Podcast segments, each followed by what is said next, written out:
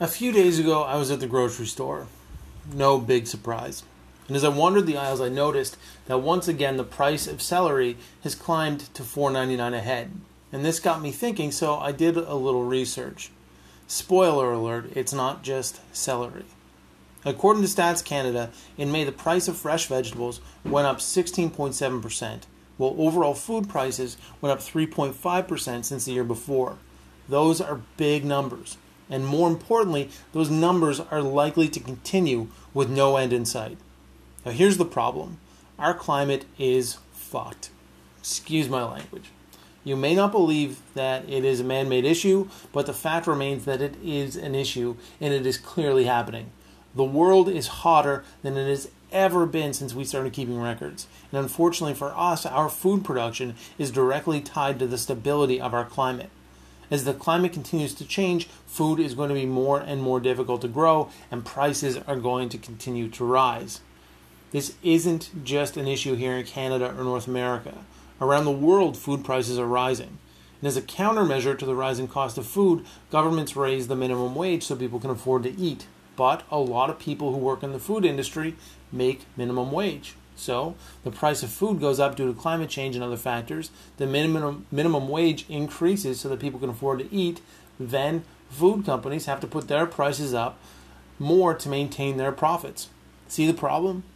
Now, personally, I think a lot of people look at this issue and deny its existence for one simple reason it is beyond comprehension. It's like trying to understand the infinity of the universe. We just can't wrap our heads around it. But that doesn't mean it's not happening. Now, just to be clear, all I'm trying to do with this post is awaken you to the fact that food prices are going to continue to rise. First, it's going to be fresh vegetables, then meat, then cereals. And once those prices reach a certain point, even cheap prepared foods are going to see their prices increase. Those prices will increase to the point that prepared foods will no longer be a financially viable alternative to fresh food.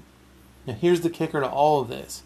As a society, we have forgotten how to live in a world where food is scarce and expensive a lot of people literally can't boil an egg, let alone preserve food when it is in season um, and at its least expensive. This issue of not being able to cook and not really having any understanding of food preparation is going to become a serious problem for a lot of people really soon. Today, 54% of Canadians eat out once a week or more. 54% of millennials eat out at least three times a week. They don't cook, they don't know how, and they don't have any interest in learning. But what happens when the price of eating uh, of eating out increases to the point that it is once again considered only a luxury to be had once in a blue moon? Now, again, I'm not trying to solve climate change here, and I'm not trying to get you to solve it either. What I'm saying is that we need to change our view of food, and we need to do it soon. If we don't, a lot of people are going to wake up one day and realize that they can't afford to eat the way that they are used to, and they have no idea how to cook for themselves. This is a big problem. So, what can we do? All we can really do is educate ourselves and try to educate others about food and cooking. That's it. What else can we do? So, if you have kids, teach them everything you can about food. Teach them how to cook. If you yourself don't know how, it's time that you learn.